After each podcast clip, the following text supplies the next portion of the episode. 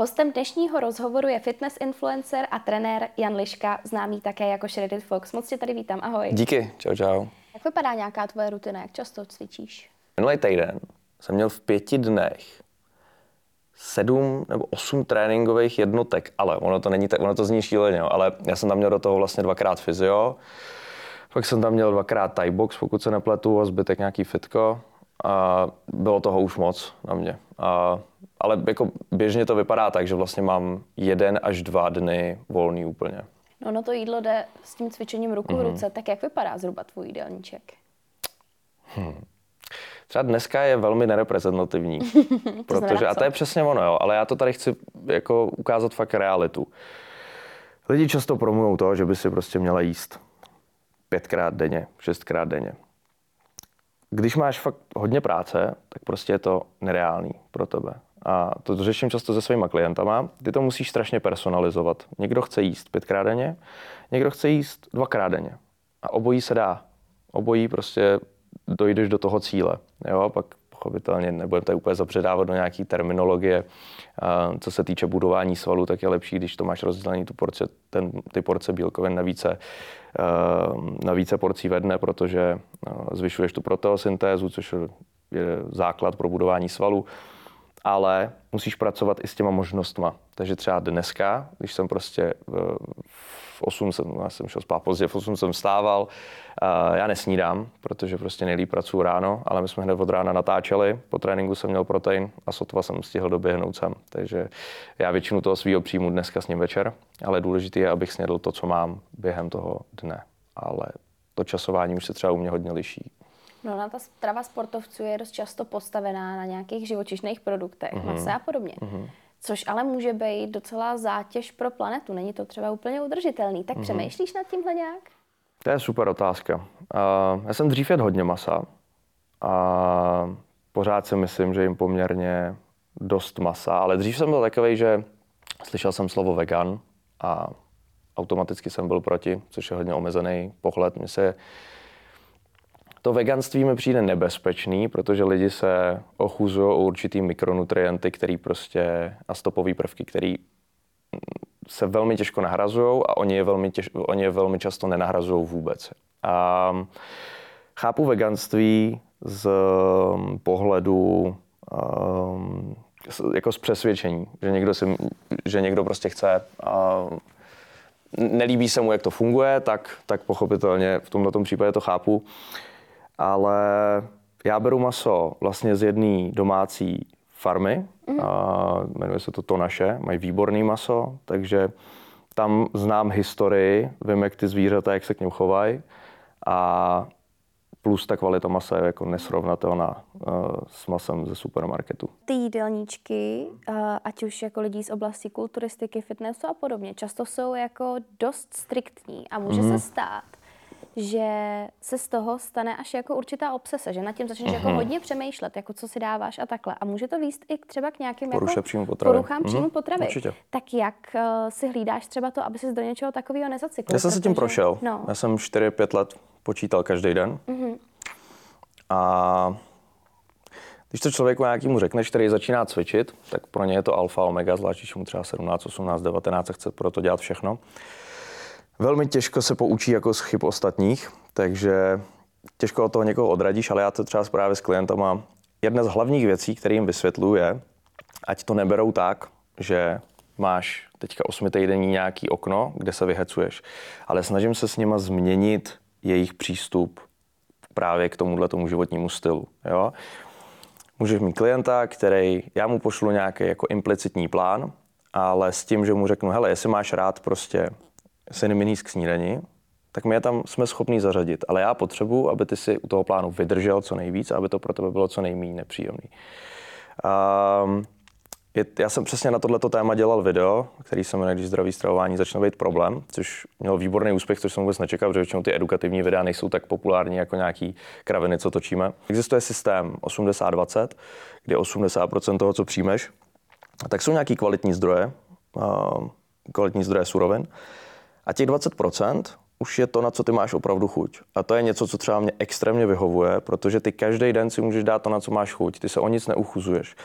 Pochopitelně musí, jsou nějaký pravidla, kterými se musí řídit. Základ, když chceš hubnout kalorická bilance, příjem makro nebo rozvrhnutí makroživin, bílkoviny, sacharidy, tuky a tak dále to postupuje. Ale když uh, to jedeš tímhletím způsobem, tak mám osvědčený, že to je nejvíc dlouhodobě udržitelná věc a právě tam nejmenší riziko nějakého, nějakého záchvatového přejídání a tak dále. A ty jsi říkal, že jsi s nějakou formou té poruchy příjmu potravy mm-hmm. prošel, tak jak to u tebe Ale já to nechci úplně jako zveličovat, jo, že bych s tím bojoval nějak no, daleko. No, Jsou lidi, kteří to řeší na mnohem větším jako, um, spektru. Každopádně já jsem to měl jako pravděpodobně každý závodník, který se tím projde. A to je, že ty už máš tak nízký procento tuku, že to tělo uh, nevyplavuje ten hormon citosti a ty jsi furt hladová a je to třeba 14 dnů to trvá, mhm. dokud si, ne, prostě, dokud si nevytvoříš nějakou zase tukovou zásobu.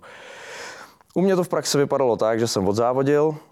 A na závodech jsem měl 77 kg, myslím, a druhý den jsem měl 86. Jo, natáhneš pochopitelně, pochopitelně hodně, vodu, glyko, hodně vody, glykogenu, plus máš nějakou potravu v trávicím traktu, ale pak přijde jako ten neutuchající hlad, který trvá tak fakt týden, 14 dnů, nechci kecat. Ale to je, to je něco, no. To v praxi vypadá tak, že jsem sněd vždycky slaný, sladký, pizzu, bounty a pak když už jsem to měl tady, už jsem fakt nemohl, prostě fyzicky nemohl, tak stejně jsem to zapil mlíkem, počkal jsem také tři minuty a už jsem tam něco jiného spal. Potom se mi to srovnalo ve chvíli, kdy jsem měl mm, už vytvořený nějaký jako procento tuku normální. No a to jsou nějaký jako fyzický projevy a psychicky nějak to s tebou mávalo? Jo, jo, jo, jo, tak ty přicházíš o tu formu každým dnem. Ty nemůžeš, cítíš se hrozně, když máš fakt extrémně nízký procento tuku. Um, já mám teď poměrně nízký procento, ale myslím si, že jsem na taky jako, ještě bych mohl jít trošičku níž, ale furt se cítím dobře. Když to už, trošku, když už to jako uh, přetáhneš a už jdeš ještě níž, tak se cítíš furt vyčerpaná, podrážděná, um, nemyslí ti to vlastně je ti na nic, je ti fakt jako na hovno. Uh, když potom právě jdeš do toho běžného režimu svého, tak zase vidíš, jak ti mizí ty žíly, jo? mizí ti prostě ta forma, pro kterou si 16 týdnů dřel, takže jasně, že ti to jako do jistý míry ovlivní hlavu. No. A musíš tím pracovat. No.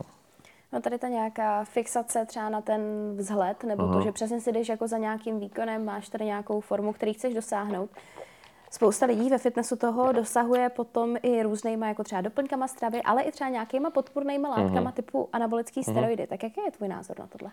Na vrcholové úrovni jsou anabolické steroidy všude. Nelíbí se mi, že se o tom mluví, kor teďka na TikToku. Jo, je to takový hit, že všichni mluví o sypce a jsou to strašně mladí kluci, který...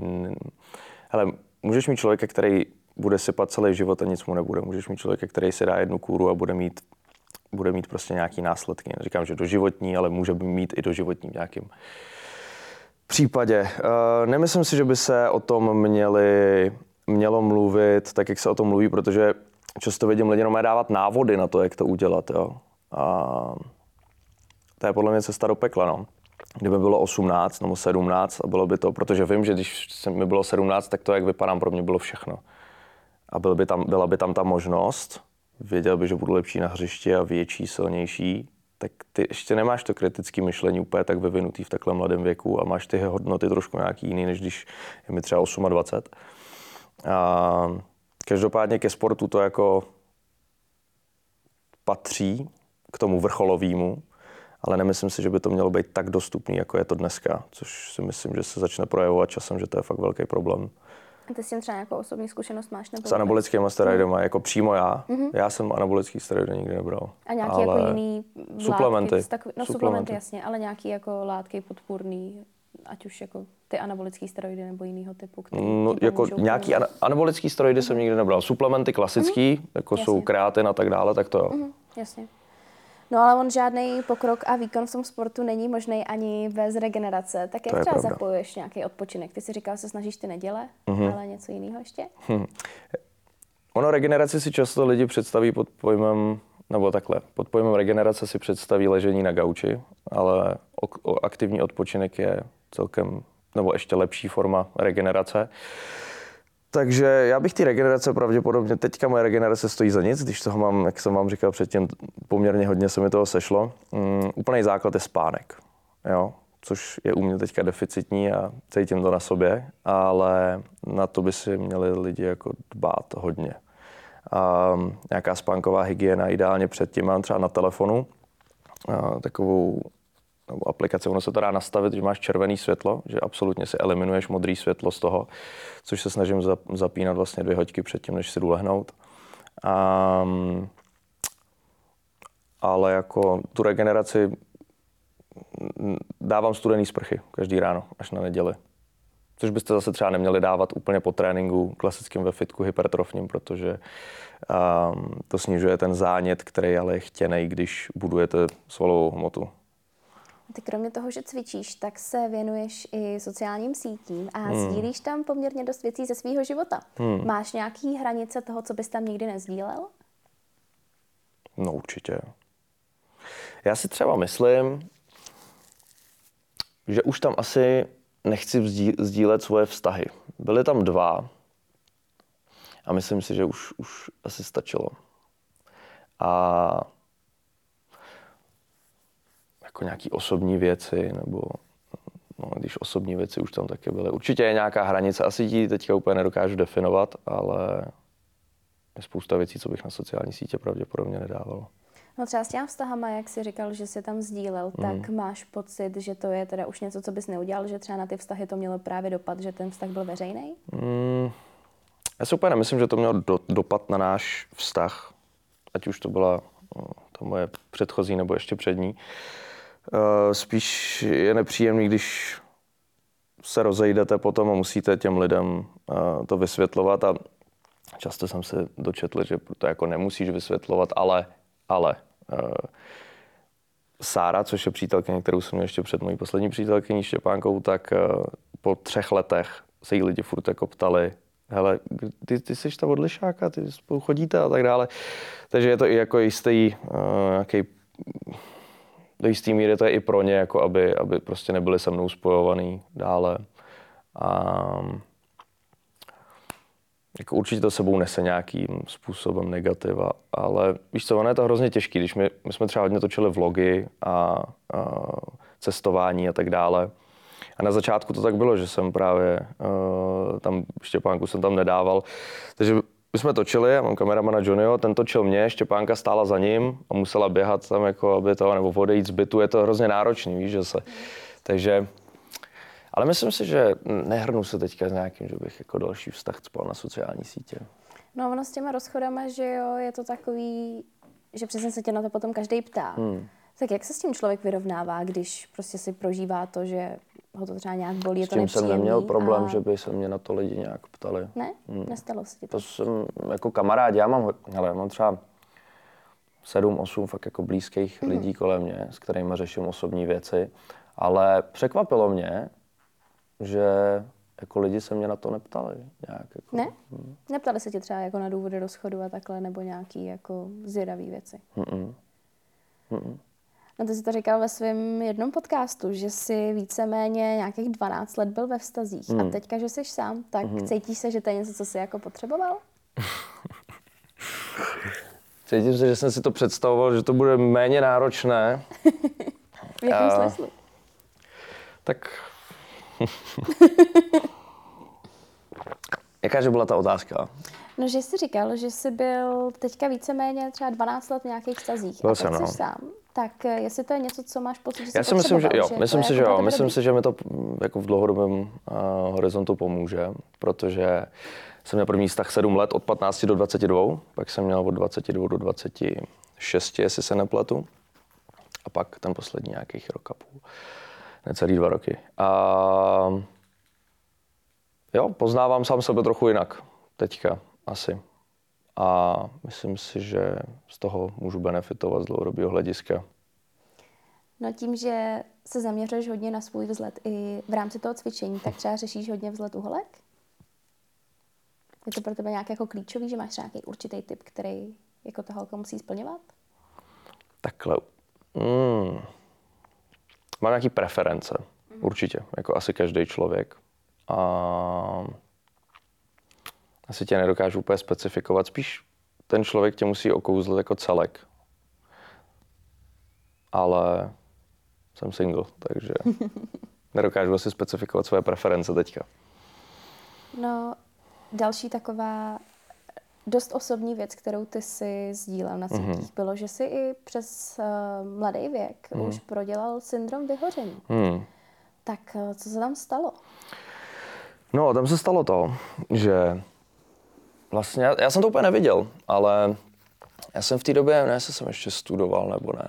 A jak jsem končil školu, myslím. A každopádně jsem nikdy jako nechtěl být content creator nebo influencer nebo youtuber. Já jsem vždycky měl rád sport a když jsem pak jednou se rozhodl, že natočím svoji přípravu, tak tam se to tak nějak rozjelo. A, a nevěděl jsem, kolik je to práce. A když chceš pravidelně vydávat, tak je to poměrně náročný. A já jsem takhle jel asi dva roky v kuse a jeden den jsem se zbudil a nemohl jsem nic vůbec. Já jsem měl absolutní odpor ke všemu, měl jsem srdeční palpitaci, jak přeskakuje srdce vůbec jsem nevěděl, co se děje. No ale měl jsem ten mm, mindset hustlera, že jedno, jedeme dál, jedeme dál a furt jsem to táhnul dál a dál. No ale furt to nepřecházelo, tak potom vlastně jsem eh, vyhledal moje pomoc psychologa, který mi řekl, no tak jak vypadá tvůj běžný den, tak jsem mu ho popsal a já jsem v tu dobu že, měl šest tréninků do týdne, a vlastně pondělí, úterý, středa jsem se věnoval klientům, počítal jsem si přesně, jak si říkala, to jídlo, každý, každý drobek. Um, středa nějaký plánování videí, čtvrtek, pátek natáčení, práce pro sponzory a sobota, neděle vlastně postprodukce, edit. A fakt se stávalo, do toho jsem měl holku, že jo, ještě, um, která pochopitelně ten vztah taky trpěl tím, že jsem se věnoval tolika věcem. A um, každopádně jsem, jak, už jenom jak jsem to řekl, jsem říkal, to je docela dost toho a on vysvětlil, že to úplně nejde jako z dlouhodobého hlediska. Můžeš takhle jet na plný plyn nějakou omezenou dobu, ale pak ti to tělo dá jasně nebo. No a díky bohu teď mám okolo sebe fakt skvělý lidi, za který jsem neskutečně vděčný. Začalo to Johnem, který, což je můj kameraman, editor, který dodělal maturitu v Hermanovcích nad Toplou na Slovensku. Uh, přijel v pátek udělal maturitu, v neděli přijel na dva měsíce na zkoušku. Takže máme Johnny, který je teďka uh, jako hlavní editor, máme tam ještě další dva editory pomocný. Uh, na TikTok, tam, tam mám vlastně taky kluky, který se, který se o to starají, to je jedna, jedna taková firma, na něj jsem narazil na Bali. Um, když řešíme právě diáře nebo ty produkty, co budeme teďka prodávat, tak to už je taky prostě hodně to outsourcu roste to všechno mnohem rychleji a zjistil jsem, že já fakt nejsem tak šikovný, jak jsem si myslel, protože ty lidi to dokážou udělat mnohem líp než já. A, a když je to ta jediná věc, kterou oni dělají, tak je to i pochopitelný celkem. A když člověk sám dělá hodně věcí, tak vlastně nedělá pořádně nic. A co ti teda pomohlo se z toho dostat? Bylo to přesně předání nějakých povinností? Předání povinností, lidem? určitě. A trošku přenastavit mindset, no. No ty máš zkušenost i se životem v zahraničí. Byl jsi hmm. v USA, tak jak na tohle období vzpomínáš a co jsi tam dělal? Ty jo, na to vzpomínám skvěle. Tam jsem si utrhl přední křížový vás. ne, ale bylo to super. Um, to vlastně tu možnost mi, um, s tím přišel táta, protože v mých 17 letech to bylo pro mě finančně velmi jako náročné, nemohl bych si to financovat sám. A je to něco, co si myslím, že mě jako obohatilo fakt na celý život, protože byl jsem tam rok, naučil jsem se, řekl bych, poměrně dobře anglicky. Um, Kde jsi tam byl, v jakém státě? No, k tomu se dostaneme. no, já jsem tady hrál americký fotbal a říkal jsem si, tak pojedu do Ameriky, to je bomba. No, ale tam si nemůžeš vybrat jako destinaci. Takže uh, najednou mi přišla zpráva, že jedu do Kansasu. Kam netuším, kde to je, ale zní to fajn. Skončil jsem v Kansasu, což je nejplošší stát, jestli se nepletu, v Severní Americe. Um, byl jsem v, městečku, v městečku, který se jmenuje Peabody. Uh, měl 916 obyvatel. A byl to jako dost kulturní šok z Prahy.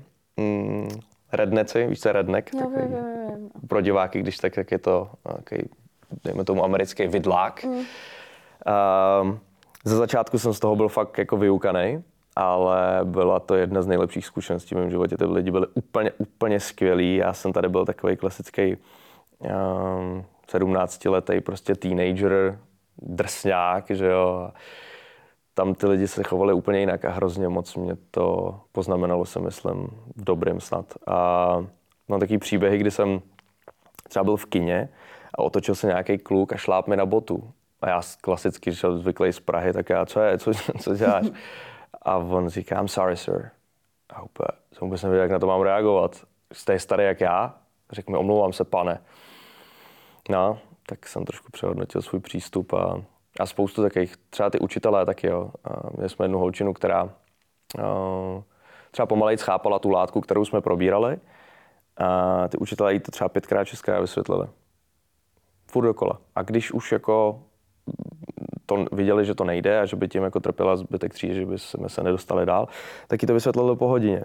Ale to jako, nechci říct, že americký školství je lepší, to určitě, to, to, to by bylo hodně jako jednoduchý to takhle kategorizovat a nemyslím si to úplně, ale ten přístup těch profesorů tam byl fakt skvělý. Co ten americký fotbal? Jaký byl rozdíl mezi tím hrát ho v Česku a pak ho hrát v té Americe? Tady to je víc profesionální podle mě, než to Fakt? bylo tam. Protože jsem byl v malém městečku. My jsme tady měli americký kouče, my jsme tady měli prostě, to byl fakt chci říct, že no, vlastně je to profesionální americký fotbal, ale mělo to úroveň tady. Fakt, a nevím úplně, jak je to teďka, ale šlo to dost nahoru. A každopádně v té Americe mi nevěřili, že hraju americký fotbal. Já jsem přijel a říkám, tak jsem tady, čau, tady John, kluci, já hraju americký fotbal, rád bych si tady zahrál. A oni, jo, jo, tak máme kemp za týden, tak přijď a uvidíme. Tak jsem přišel na kemp, tam jsem se dozvěděl, že oni fakt mi vůbec nevěří, že si fakt mysleli, že jsem hrál jako klasický fotbal a že americký fotbal v Evropě není. Mm. Tak jsem musel fakt jako dřít na tom kempu a dostal jsem se do základní sestavy teda, což jsem jako byl eh, nadšený.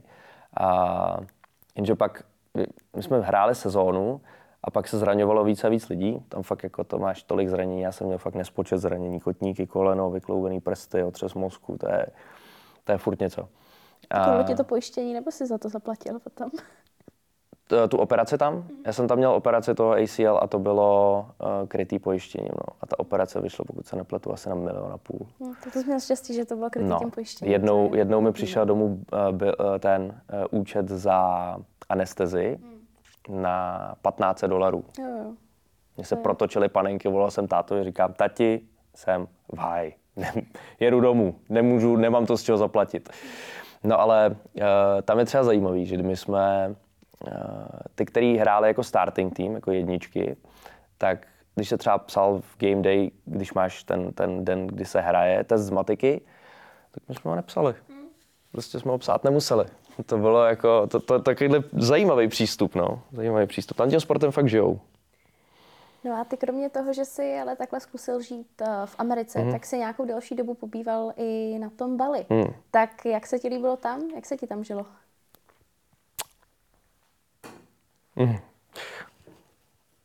Je to skvělý.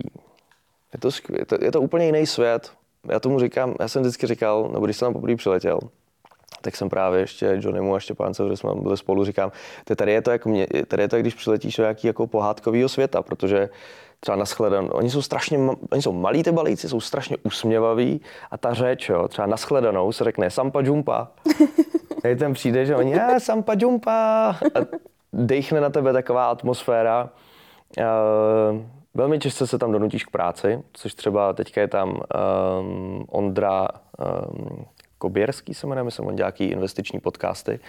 Uh, a potvrdil mi to. Je tam týden a říká, hele, měl zpravdu. Prostě je to, je to fakt náročný se dokopat k té práci.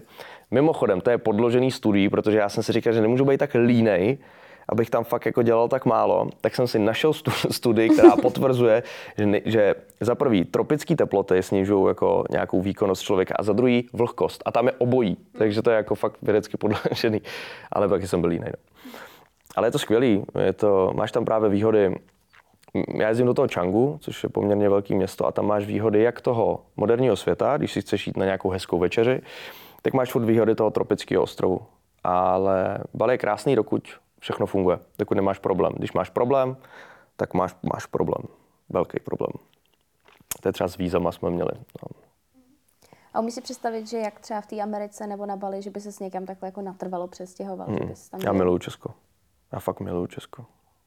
Moc. No ty kromě toho uh, se věnuješ i třeba TikToku, potom se hmm. začal se dělat i podcast. Tak uh, kam se třeba chceš vyvíjet jako tvůrce? Máš nějaký plány, vize? Hele, s tím TikTokem, já s, to je síť, která je fakt extrémně rychlá. Je to hrozně jako levná síť v poměru toho, že ty do toho investuješ minimum času, ale zasáhneš maximum lidí. Um, za mnou na Bali právě přišla, přišel Ondra, který, oni mají firmu, který se zabývá jako organickým dosahem na TikToku a říká, hele, pojďme to udělat takhle a takhle. A vymysleli jsme něco, co mi dávalo smysl, což nebyly tanečky a tak dále. Um, ale vlastně rozebírali jsme různé potraviny a tak dále. A to mělo hrozně dobrou odezvu. Um, teď jsme to stopli, protože na to úplně jsou věci, které jsou jako přednější a fakt nedá se úplně stíhat všechno. Ale mě za mě nejvíc baví YouTube, protože tam ta komunita je za mě asi nejsilnější, dělám to nejdíl, člověk se s tím může nejvíc vyhrát a je to takový, že já miluji ten proces toho, že tě napadne něco v hlavě a pak to realizuješ a představíš to prostě desítkám až stovkám tisícům lidí, že nějaké jako fakt tvojí vymyšlenou věc, tak ty dokážeš realizovat a, a posunout dál. A, mám nějaké jako svoje biznisové cíle a na to se pochopitelně vážou i sociální sítě, že? jako formou marketingu. A, a tak asi. A třeba soutěže ještě nějakého typu, ty jsi byl v muži roku, jestli se nepletu, a potom Počkej, si... už je, dlo, je to dlouho, ne? Už. je to asi nějakou delší dobu, nevím kdy. Jo, to, s, no, teď už můžu, no. Já jsem tam podepisoval nějakou mlčenlivost, že, že to nemůžu hanit, tak myslím, že už to mám hotový. No, tak no, pojďme, to je, bylo se, hrozný. No, tak jak se koukáš na soutěže tohohle typu? Že to bylo hrozný. To bylo fakt jako to bylo, já nechci říct, že to byla chyba, protože zase jsem jako se něco to, ale mě říkal kamarád, to jsem ještě mi ty sítě nějak, no to už je dlouho, to bylo třeba 2018, si myslím. A mě ty sítě jsem začínal nějak jako, nebo už jsem je nějakou chvíli možná dělal, ale nebylo to něco jako převratného. Kamarád mi říká, hele, byl jsem prostě v této a této soutěži a můžeš, dostaneš zakázky, nějaký focení a můžeš se tím slušně přivydělat. Tak jsem šel na ten konkurs, to bylo fiasko podle mě, já nechápu, proč mě vybrali, ale jakože v pohodě. Jak to probíhalo? To, to už je dlouho, ale já jsem tam snad zpíval něco. Já Abych vám zaspíval. Rád? Co? Zpíváš rád? Zpívám nebo? rád, ale A vůbec dobře? mi to nejde. Ne, ale jakože fakt vůbec. ale rád. ale rád, no. Uh, no, a už jsem měl zařízenou dovolenou, měli jsme do Větnamu, kež, kež bych jel do Větnamu, neviděl jsem kvůli tomu Větnam. Uh, no a, je, a skončil se, a pak mi volali třeba po třech měsících, že teda mě vybrali, já jsem vůbec nevěděl, kam mě vybrali. Já jsem byl na motorce, ještě jsem byl nepříjemný, protože jsem nestíhal něco a oni pak, no jakože jste z muže roku. A já říkám, já už mám dovolenou všechno. A já říkám, tak tomu dám šanci. No, tak tak jsem s Krampolem a Dádou Patrasovou do Tunisu. přísám, přísám. To bylo hrozný. Já jsem si hned první den hledal, jestli můžu odtamtud jako odjet a zrušit to, že si koupím letenku, že to. Ale byla tam nějaká pokuta poměrně velká uh, pro mě. A tak jsem tam zůstal. Kluci super, ty kluci super. Ale ten zbytek jako to, to, to, ta organizace, to vedení, ta myšlenka celá, uh, to provedení uh, od A do Z, jako bizár, těžký bizár. Tam se fotil, tam se fotili, oni něco, jak, jak se psama tam na nás, jo. Hele, já nemám problém s autoritama, ale jako ta autoritu si člověk musí něčím získat, jo. Ať už, že jakýmkoliv způsobem nějakou přirozenou autoritu já nemám vůbec problém respektovat, naopak. Ale když mám respektovat jen někoho jenom protože ho mám respektovat, kor ještě v tomto případě to bylo jako absolutní extrémy. Uh, zhádal jsem se s první večer s ním a pak tam nějakým reportérem s, s jedním klukem jsme tam přišli do křížku, protože byl absolutně arrogantní na jednu holku nějakou tam. Nám se to nelíbilo. On, on tam nějak chlastá chytle příběhy jako šílený, šílený. To je... To... Takže takovýhle nějaký soutěže už ne? Ne, to určitě ne, to určitě ne. A co nějaký fitness soutěže? Ještě fitness soutěže taky neplánu. Už ne? Hmm, protože já, já, když něco dělám, tak já to rád dělám jako, ať, ať to je na nějaký úrovni a když bych chtěl závodit ve fitness, tak jak jsi zmiňovala, tak bych musel začít brát anabolický steroidy, což úplně se neslučuje s tou mojí cestou, kterou já jdu. A, takže to taky ne. Ale, ale už nějakou delší dobu se věnuju tomu tajskému boxu. Chtěl bych si dát zápas uh, normálně v amatérské lize, žádný Clash of the Stars, nic prostě bych se sám chtěl dát v amatérské lize zápas a uvidíme, co pak dál a, tak. A v osobním životě kam teď nějak jako míříš? Co jsou nějaký tvé plány? No já mám teďka nějaký projekt, jeden fakt velký projekt, pro mě velký projekt, který, na kterém děláme už rok a půl, pokud se nepletu. No, rok a půl. A je to, uh, už se to tak jako pomaličku finišuje, to já už říkám půl roku. Takže tohle, až, až, až, až vyjde ven, tak to pro mě bude velká věc, protože mi to hodně um, ulehčí život, pravděpodobně.